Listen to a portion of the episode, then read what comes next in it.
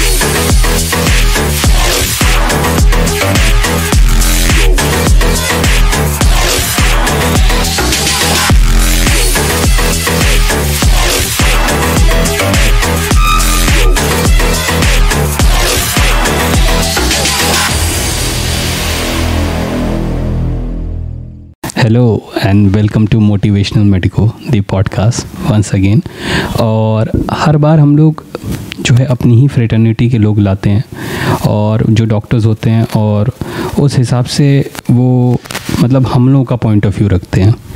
But आज health care fraternity से हट के हमारे साथ एक डॉक्टर हैं बट उनका पॉइंट ऑफ़ व्यू एक डिफरेंट पॉइंट ऑफ़ व्यू है जो हमें भी जानना ज़रूरी है और मतलब मैं उनके बारे में क्या बताऊँ आपको?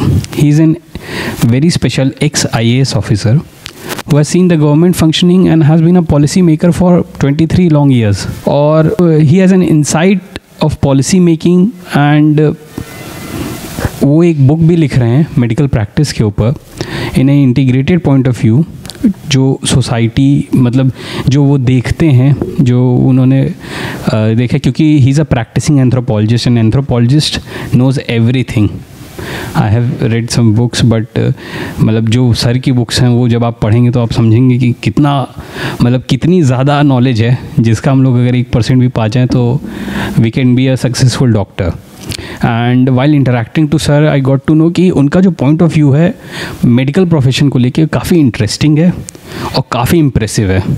आई I मीन mean, एक होता है ना कि like jack of all but I say he is a master of all तो उन्होंने हर चीज़ में मतलब इतनी अच्छी उनकी है और मुझे भी कोई अगर लाइफ में कोई प्रॉब्लम हो या कोई भी सजेशन चाहिए तो मैं सर से एक बार ज़रूर कंसल्ट करता हूँ।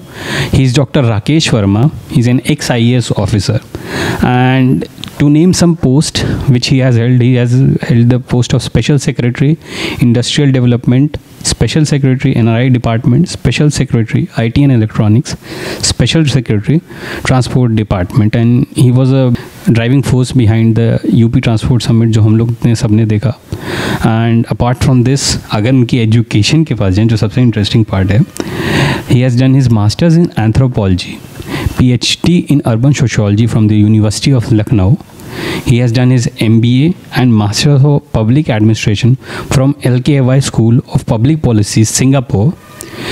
Uh, he holds the licenses from different universities in the world in the global health essentials. Apart from this, he has done his masters in health administration. Apart from this, he's a very popular writer and a shire. And uh, I know आप लोग काफ़ी connect कर रहे हैं शायर वाली बात सुन के सर से। And his works include in English अगर हम लोग देखें तो just do it and just a housewife और हिंदी में अगर हम लोग देखें तो उनकी एक बहुत ही पॉपुलर बुक है the startup guide and talking about the shayari he is known by the name of doctor Rakesh Rai और काफ़ी अच्छी शायरीज हैं इनकी, आप यूट्यूब पे ज़रूर एक बार जाके चेक करें सर की shayaris. So let's welcome sir on the show welcome sir thank you Devashish आपने बहुत ही बड़ा इंट्रोडक्शन दिया। सर वही मैं पूछना चाह रहा था कि मुझे बोलते बोलते थक गया। आप करते करते नहीं थक गए सर इतनी सारे टैलेंट सर। देखिए लाइफ में सीकर होना चाहिए। आपको तो ये जर्नी है लाइफ आप सीखते रहिए नई नई चीज़ें। You get involved. जी सर। और सर इतने सारे पॉइंट ऑफ़ व्यू हैं। और हम चाहेंगे कि we as a fellow medical professional health care executive जो सब देख रहे हैं या जनरल पॉपुलेशन भी वो आपका अगर एक परसेंट भी हमें माइंड मिले तो हमें बहुत ही होगा। तो इसी के साथ मोटिवेशनल मेडिको का the art of doctoring podcast हम लोग शुरू करते हैं sir. Right Let's begin. Let's begin sir तो सर पहला क्वेश्चन मैं आपसे पूछना चाहूँगा कि how is medical science as a profession according to you is it it knowledge based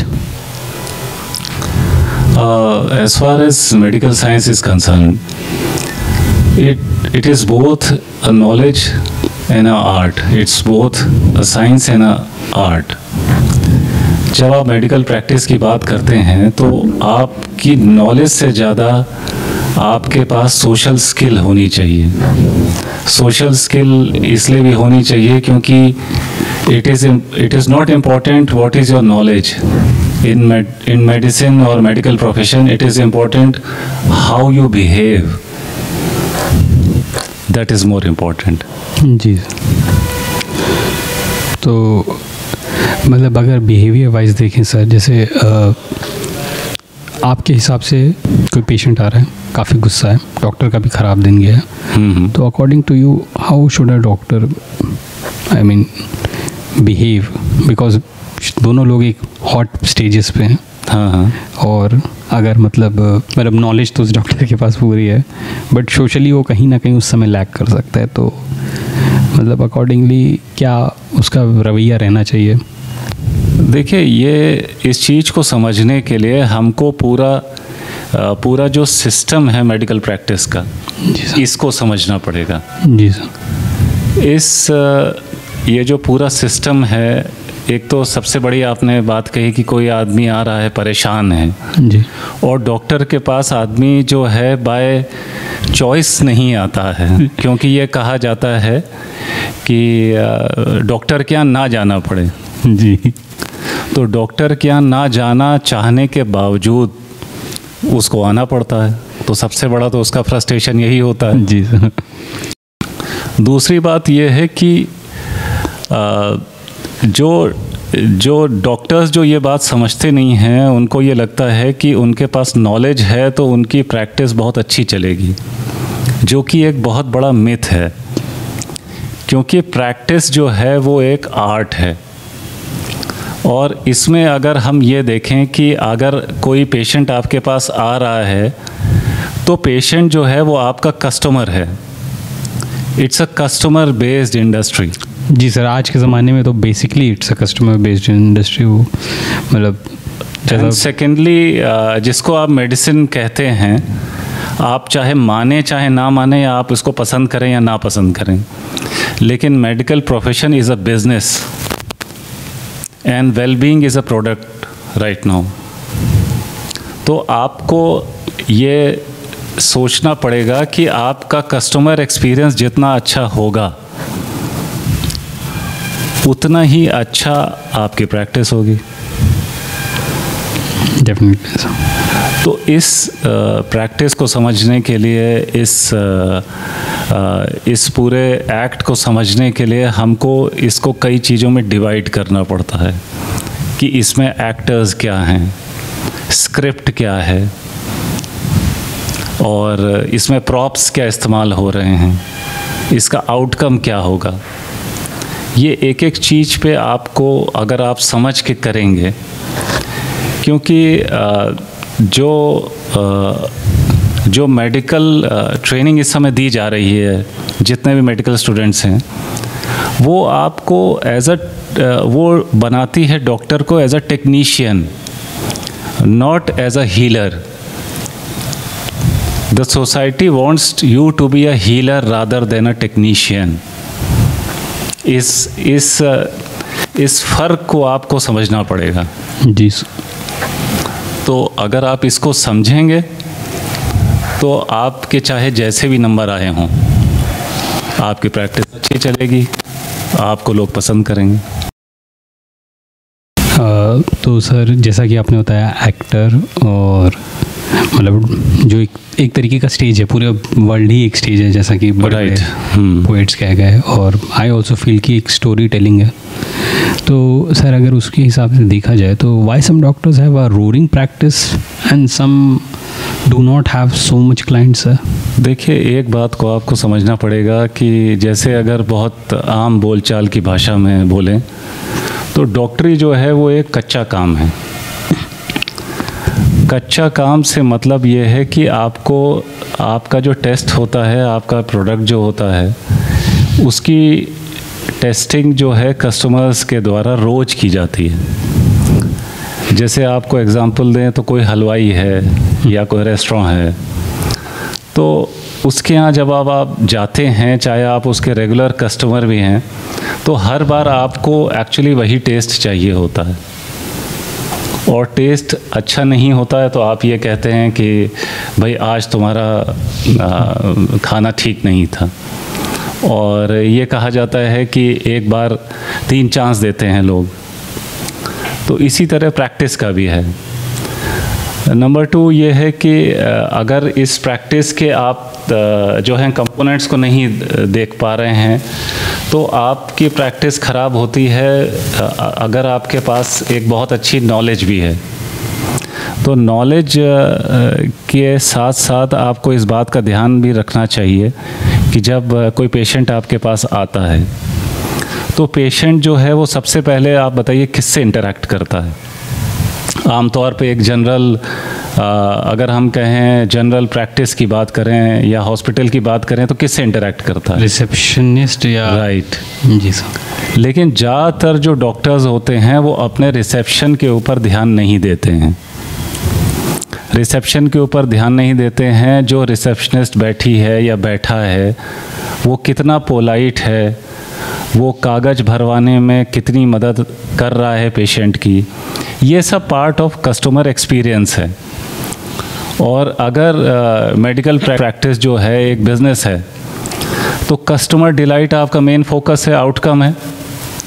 तो जब कस्टमर डिलाइट आपका फोकस है और एक मेन आउटकम है तो सबसे पहले जो पॉइंट ऑफ़ कांटेक्ट में अगर रिसेप्शनिस्ट आपकी या आपका ठीक से बात नहीं करता है, वहाँ पे आप जाइए तो कई जगह आपको दिखाई पड़ेगा कि पेशेंट की भीड़ लगी हुई है बहुत हल्ला मचा हुआ है और कोई चिल्ला रहा है, कोई कुछ कर रहा है।